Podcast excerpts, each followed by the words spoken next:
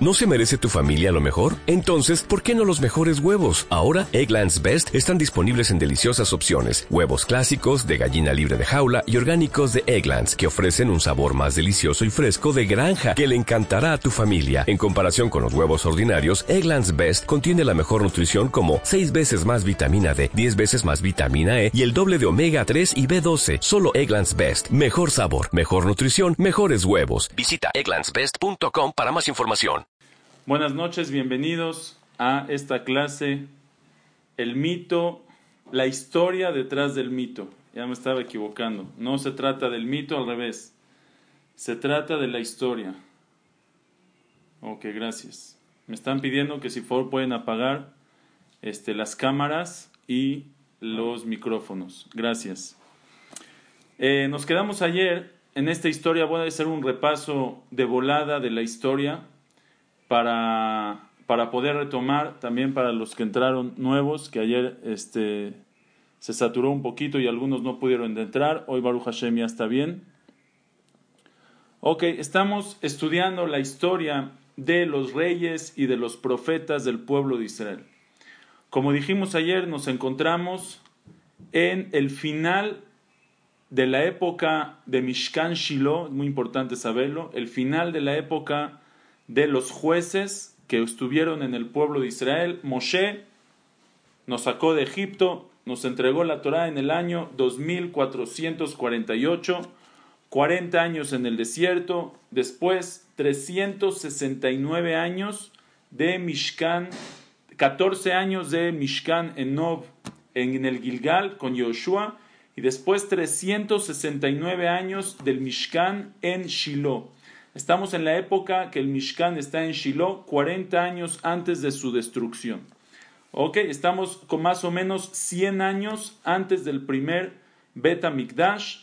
Hasta esa época hay profecía en el pueblo de Israel, muchos profetas, pero no tantos. Todavía la, la, la llave de la profecía no se abre, no se expande la profecía en todo el pueblo. Y hay un hombre hay un hombre que se llama El Caná, que es Leví, de la descendencia de Korach, de la familia de Korach. Korach se lo tragó la tierra, pero sus hijos de Korach hicieron Teshuvah y, y este, los hijos de Korach hicieron Teshuvah y pudieron em, y se salvaron. Entonces de su descendencia nace este El Caná. El Caná tiene dos esposas. Una se llama Haná y una se llama Pnina. Primero se casó con Haná, estuvo con ella 10 años viviendo y no tuvo hijos. Le dice Haná a su esposo el Caná, le dice Haná, ah, ¿ya compartiste la pantalla? Ah, pues ya. Le dice Haná a su esposo el Caná, oye mira, si no puedes tener hijos conmigo, tal vez cásate con otra mujer y así metiendo una Zara en su casa, tal vez va a tener hijos, así como Sara metió a, a Hagar a su casa y tuvo hijos, así como... Ah, pero me quitaste a mí. Así como... No, sí, déjalo, déjalo ahí. A ver. No. Ah, no, espérate, espérate. No, sí, a ver. Ahorita lo ponemos entonces. Así como Haná, ah, eh, ¿estoy o no? Ya estoy. Así como Sara metió a Agar a su casa y tuvo hijos, así como Rachel le dio Bilha a Jacob y al final tuvo hijos, le dijo, ¿sabes qué? Mete a otra mujer. Entonces Haná fue la que aceptó que, que el Caná se case con una segunda mujer. Se casó con una segunda mujer que se llamaba Penina. Nina Baruch Hashem era fértil y tuvo hijos. Dicen los Jajamim, durante nueve años que estuvieron casados, tuvieron diez hijos. Pnina Haná tiene nueve hijos, eh, perdón, Haná no tiene hijos y Pnina tiene diez hijos. Hoy vamos a estudiar de esta relación muy interesante que había, entre estas dos esposas. En hebreo se le llama, la Torah les llama tzarot Cuando hay dos esposas, se le llama una, se llama la tzara de la otra. ¿Por qué se llama la tzara? Viene la palabra tzar, viene la palabra enemigo. Una es enemiga de la otra porque por naturaleza no se llevan tan bien, hay celos, hay envidia. Vamos a estudiar hoy esta, esta la, historia de Haná y de Pnina. Vean esto qué interesante. Dice el Pasuk, a ver, compártenos la pantalla, por favor. Nos va a compartir mi esposa que es aquí, el copiloto. es el piloto, el piloto. Ahí está muy bien. ¿Tú me sigues oyendo? Sí, ¿y me, me ves? ¿Tú me puedes ver? ¿Eh? No, ya estás poniendo otras cosas. Ya, está, ahí está, en el pasuk ya hay. ¿Qué pasó? ¿Lo quitaste? Ok, ahí si ustedes ven, ¿y por qué no te veo yo? Hay una, hay una pantalla compartida de los pesukim. Ahí está, ahí está, ya se ve, perfecto. Pero ya no le muevan, por favor no le muevan nadie nada. Dice el pasuk, Velosh Hashim, empiezo desde el principio de volada. Vaishechad mina Ramataim Tzofim, había un hombre de Ramataim Tzofim Efraim, que era en la, en la parte, en una monte de la tribu de Efraim. Ahí vivía. Ushmo el Caná, se llamaba el Caná Bentohu. El Caná Ben Yeroham Ben Eliú Ben Tohu Ben Efrati, así se llamaba. Velosh Hashim, este hombre el Caná tenía dos esposas. Shem Achat Haná, el nombre de una era Haná. Veshem Hashenit Penina, el nombre de la segunda era Peniná, Vaihili Pniná Yeladim, Ulejana en Yeladim. Pniná tenía hijos y Haná no tenía hijos. Pniná llegó a tener diez hijos mientras que Haná no tenía hijos. Pasó que sigue, Bealá, Aishaú, Meiró, Miyamim, Yamima, subía este hombre de su ciudad, año con año, Leishtahavot, Belisboach, La Hashem, Tzevakot, para posternarse y para acercar korbanot, para sacrificar sacrificios a Hashem Tzevakot en Shiloh, Vesham Shene Bene Eli, Hofniu Pinjas Koanim La Hashem. Ahí estaban los dos hijos de Eli, se llamaban Hofniu Pinjas, eran Koanim para Hashem. Eso ya lo estudiamos ayer. Pasuk nuevo de hoy. Dice el Pasuk Vayhi Hayom.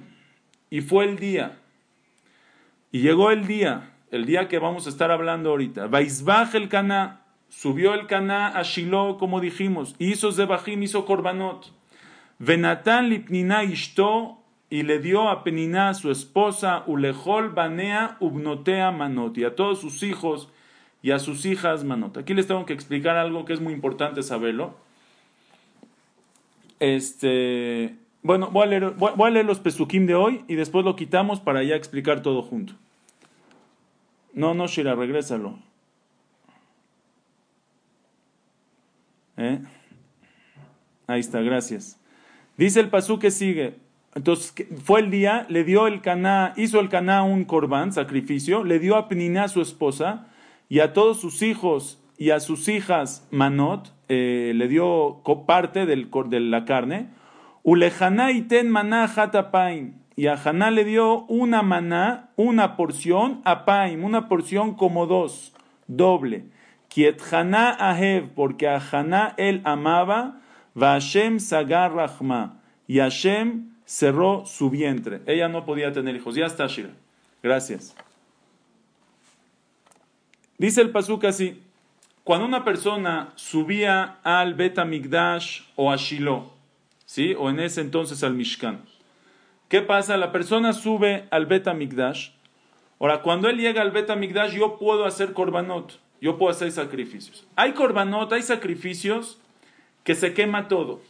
Eso se llaman por ejemplo, el corbán hola. Un corbán hola, un sacrificio hola, todo es para Dios, todo el corbán, no hay nada para nadie.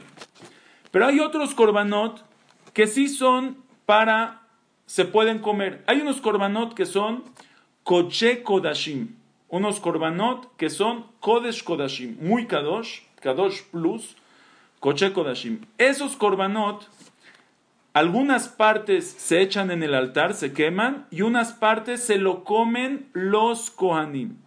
Los Kohanim se los tienen que comer solamente dentro del Bet Mikdash. Esos son los Koche Kodashim. Pero hay korbanot, hay sacrificios que son Kodashim Kalim. ¿Qué significa Kodashim Kalim? Que son Kodashim leves. Esos korbanot que son Kodashim Kalim Por ejemplo, un korban shelamim, un korban de shlamim, así se llamaba. Una persona trae un korban shelamim, solo una parte pequeña se acerca en el misbeach, la sangre se salpica, el geleb, el cebo que de por sí no se puede comer, se acerca en el misbeach y todo lo demás de la carne del animal, de la carne del corbán, se lo lleva el dueño a su casa y se lo puede comer en su casa con purificado. Va a la tevilá, tiene que estar purificado, kadosh, tahor, para poder comérselo. Y eso significa cuando una persona comía del corbán shelamim, significa como que si está comiendo de la mesa de Boreolam. Es como si Hashem te está invitando. Yo, yo ya santifiqué, yo le regalé este animal a Boreolam. Se lo echo la sangre en el misbeach, lo que se tiene que hacer, y lo que todo lo que sobra, Hashem me lo está regalando. Era una manera de comer con Kedusha, comer de la mesa de Hashem. Ahora, los Kodashim Kalim se comen solamente en Jerusalén, dentro de Jerusalén, y cuando estaban en Shiloh, que es la época en la que estamos, la Roé. Si estás en un lugar que puedes llegar a ver el Mishkan de Shiloh, ahí puedes comer el korban. Entonces, este, este el Caná, Bahía Yom fue el día. ¿Qué día fue? El Pasuk no dice qué día fue. Llegó el día que subió. ¿Qué día era? Aquí hay dos opiniones. El Midrash, en Midrash Shmuel dice, Bahía Yom era Shavuot. Llegó el día de Shavuot. ¿Cómo sabe el Midrash que es Shavuot? Porque el Pasuk dice Hayom, el día. ¿Qué fiesta de las tres fiestas es solamente un Yom, un día? Es la fiesta de Shavuot en Israel. Es solamente un día. Pesach son siete días también en Israel. En, fuera de Israel son ocho. Y Sukkot son ocho días en Israel y fuera de Israel son nueve. Pero Shavuot en Israel es un día. Entonces cuando el Pasuk dice Vaihi Hayom, y fue el día, fue un solo día. Por eso el Midrash dice que fue Shavuot. Pero el Zohar Kadosh y la Gemara en Rosh Hashanah en varios lugares, y así, así este, opinan la mayoría de los comentaristas. Ellos dicen que el, día que llegó, que pasó, que estamos el día de esta historia, Vaihi Hayom, ¿cuál es el Hayom? El día, the day. ¿Cuál es el día del año? Dice el Zohar Kadosh, Hayom da Rosh Hashanah. Cuando el Pasuk dice Hayom, se refiere a Rosh Hashanah. ¿Por qué se refiere a Rosh, Hashanah? Porque es el día que todo el año depende de ese día. Entonces, Bahí Hayom, llegó el día de Rosh Hashanah. Ahora, nosotros dijimos que el Caná subía a Shiloh tres veces al año en las tres fiestas, Pesach, Shavuot y Sukkot. Entonces, cuando subía a Sukkot, se iba desde temprano, desde antes de Rosh Hashanah, ya llegó él a Shiloh. ¿Por qué tenía que estar en Shiloh en Rosh Hashanah? Explica el Hatam Sofer cuál es el día en que se reparten los regalos grandes. Haná quería pedir por hijos, para tener hijos. El mejor día para pedir por hijos es Rosh Hashanah, porque es el día que se decide todo para el año. Por eso el Caná subía un poquito cuando iba a Sukkot, al Regel, a Shiloh, subió un poquito antes desde Rosh Hashanah para en Rosh Hashanah estar ahí, para que Haná pueda pedir tefilá por, para que él y Haná puedan pedir tefilá por un hijo. Entonces, Bahía Yom fue el día, subió el Caná a Shiloh, Vaisbaj el Caná hizo el corbán, como dijimos, un corbán Shelamim, que los dueños pueden comer del corbán. Venatán le repartió de las porciones del corbán, le repartió a Pnina, su esposa, le repartió a sus hijos, a sus diez hijos de Penina, Ulhol a todos sus hijos y a sus hijas, Ulejaná y a Haná, ¿qué le tocaba? Una sola porción. Pero entonces dice el Pasuk, no se la daba chiquita, Ulejaná y ten manahat apaim, le daba una porción doble. Ahora, ¿qué significa porción doble? Porción doble en cantidad. Dicen los jajamim, no puede ser porción doble en cantidad. ¿Por qué no? Porque hay una alajá que el corbán una persona que tiene un korban shelamim se lo tiene que comer en, tiene un tiempo para comerse. Por ejemplo, un korban shelamim, si, si yo traigo hoy de día un korban shelamim, me lo puedo comer hoy martes, me lo puedo comer en la noche, hoy en la noche y mañana de día. Pero no puede uno el korban hacerlo, este, ¿qué pasó?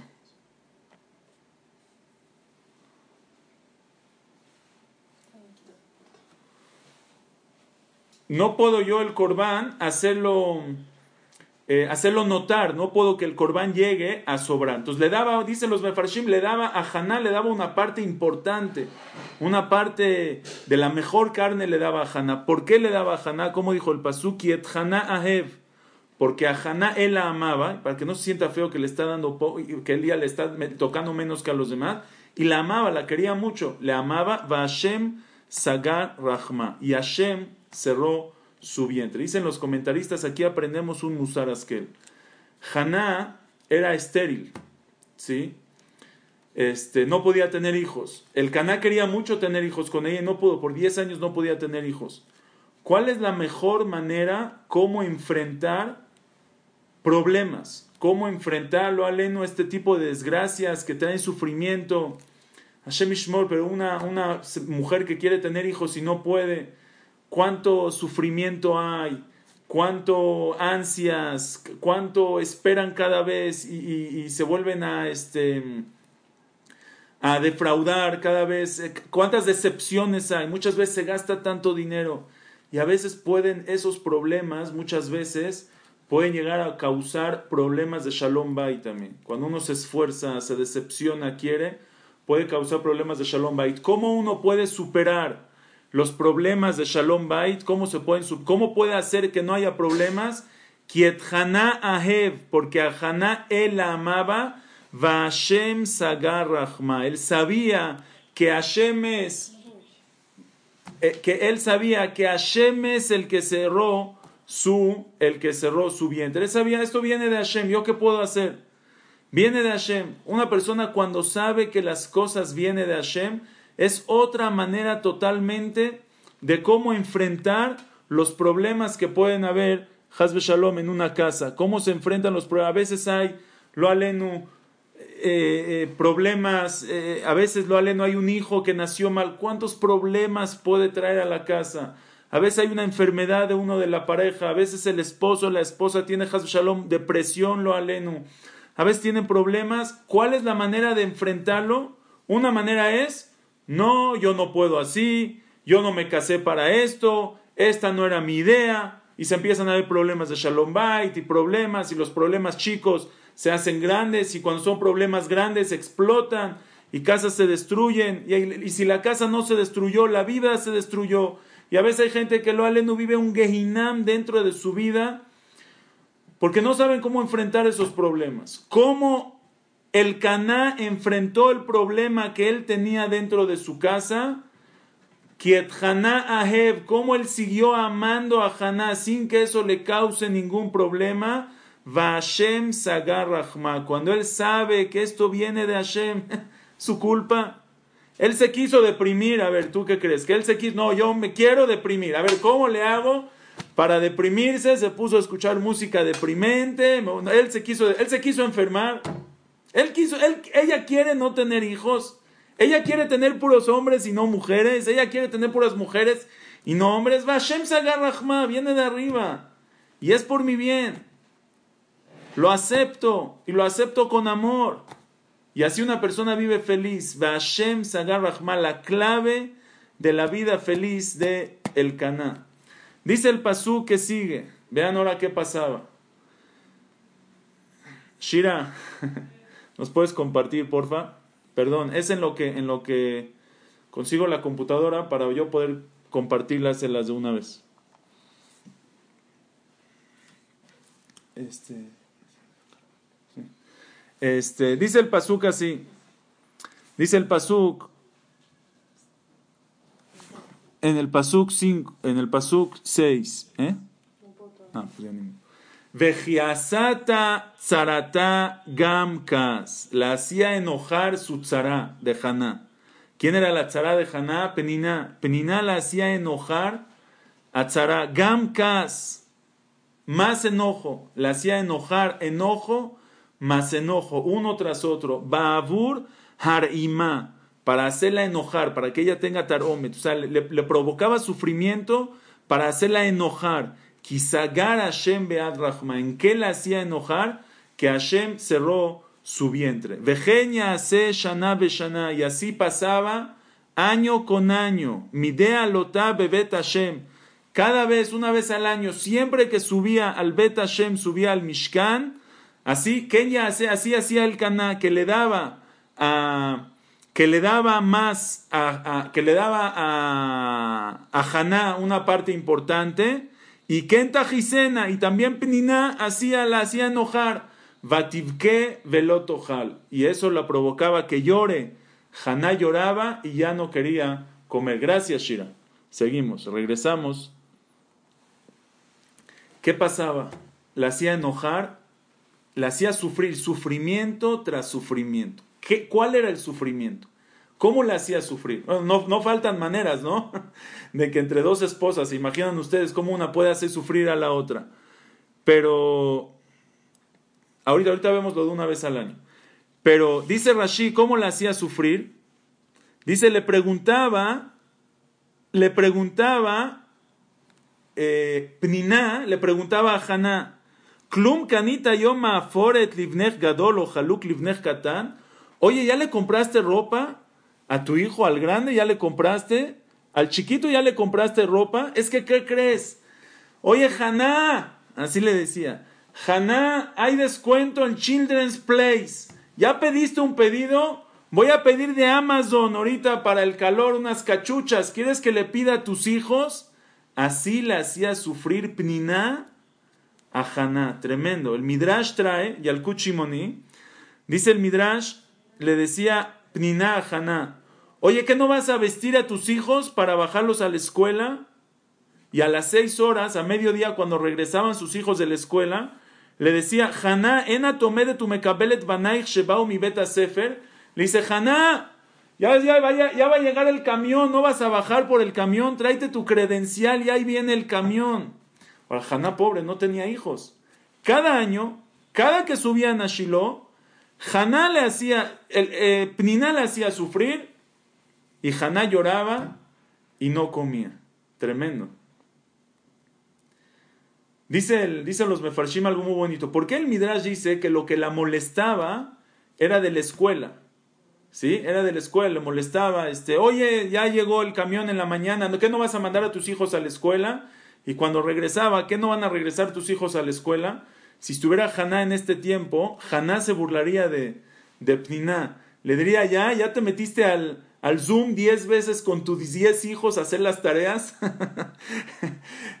Ahora Haná se burla de Pnina, pero ahí en ese tiempo sí tenían escuela, porque eran los tiempos de antes, cuando los niños todavía iban a la escuela, normal, y venía el camión, ¿se acuerdan?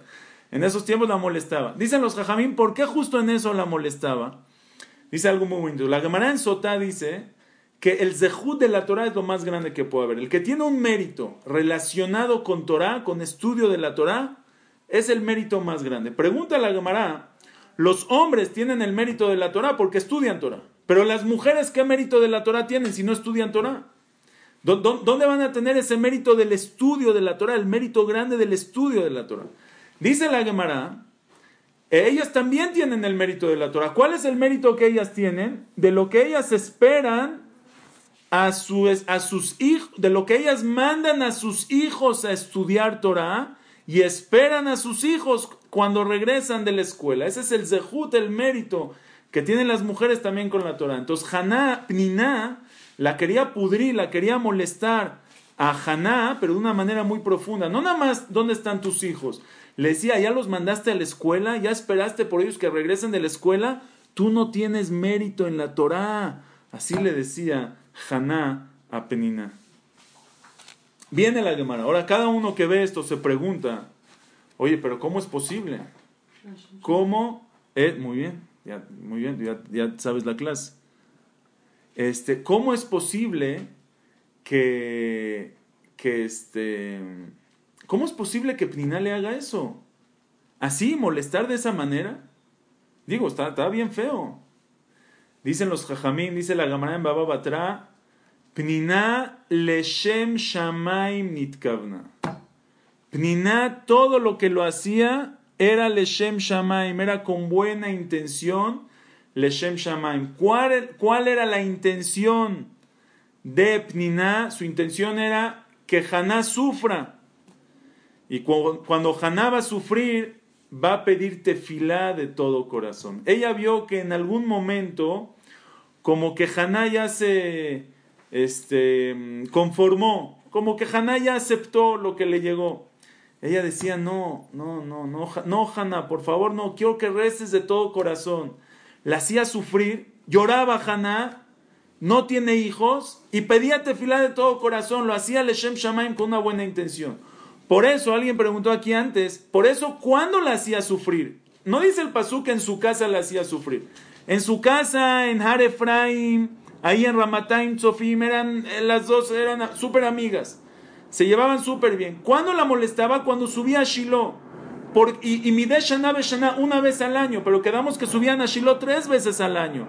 Pero solamente cuando subían a Shiloh para Rosh Hashanah, que es el momento de pedir tefilá por hijos, ahí es cuando Pniná la molestaba a Haná y la hacía sufrir para que llore y pida tefilá de todo corazón por los hijos. ¿Ok? Increíble la explicación. Ahorita, ahorita vamos a las preguntas. Viene Ramoshe David Valley, el Ramat Valley. Ramat Valley es uno de los grandes, grandes eh, Mekubalim de Italia de, mm, Italia, de Venecia, eh, eh, de Italia hay este, mm, el Ramjal, que vivió más o menos hace 350 años, vivió en Italia, el Ramjal, el gran, gran Mekubal, él cuando era muy joven, él al, al, grupo que se unió, él encontró un grupo que había, se llamaba el grupo de los Mevakshe Hashem. El grupo de los que me Hashem, y el grande del grupo se llamaba Rabbi Moshe David Vale, él era el grande del grupo. Y después el Ramjal, cuando entró ahí, después de unos años, él ya se hizo el grande del grupo, y el Ramat Vali, que al principio era su jajam, se hizo su alumno. Hace poco encontraron los escritos de Ramat Vali, escritos de Kabbalah, unos pirushim, no nada más de Kabbalah, de muchas cosas preciosos, son como 30 libros, no les exagero, 30 libros sobre todo el Tanakh, sobre la Torah, sobre mil temas, y los están imprimiendo. Él tiene un libro, un pirush en Sefer Shemuel. Él explica algo muy interesante. ¿Qué pasaba con Haná y qué es lo que le quiso hacer Pnina? Él dice lo siguiente, y, es un dilema, ahorita van a ver qué, dilema tan grande es. Haná no podía tener hijos. Haná entendió que quién le provocó no tener hijos? Hashem. Y es por su bien o por su mal pues todo lo que hace Hashem es para bien. Entonces, ¿qué hacía? Pues nada, feliz. ¿Pedía tefilá? No. ¿Para qué? Si Hashem quiere que yo no tenga hijos, pues no voy a tener. Insistir, mucha, ¿para qué mucha tefilá? Si Hashem quiere es lo mejor que hay.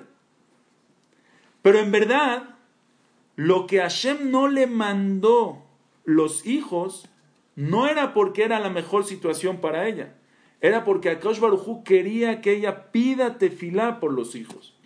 Dicen los, los, los mefarshim, dicen los jajamim, que muchas veces la persona, la persona no tiene, este, la persona, vamos a tiene un problema de, de, salud, vamos a decirlo, Alen. ¿Ok? Pide tefilá y se cura, Baruch Hashem. Entonces, muchos que pensamos, bueno, él se tenía que enfermar y cuando pidió tefilá, pues cambió a que... No, no, no, no, no. Hashem quería que él esté sano. Él se merece... Ahorita, por favor, este, ahorita vamos a, a, verlas, cómo la castigaron. Ahorita van a ver. no, no hemos visto que la castigaron. se adelantan. Eh, Hashem sí quiere que tengas dinero. Pero Hashem quiere que venga por medio de la tefila. Hashem quiere escuchar tu tefila. Es como un, papá quiere que, su hijo venga y, le, pida, quiere escuchar a su hijo. ¿Acaso quiere que sepamos que dependemos de él? Entonces vean qué, dilema. Por un lado, ella estaba conforme con lo que Hashem le mandó. Entonces, ¿cómo, yo puedo saber? ¿Qué, hago entonces? ¿Pido tefilá o tengo que estar contento con lo que Hashem me mandó? ¿Me entendieron el dilema? Esa era la pregunta que tenía Haná. Haná decía, como Hashem me lo mandó, ¿para qué pido tefilá?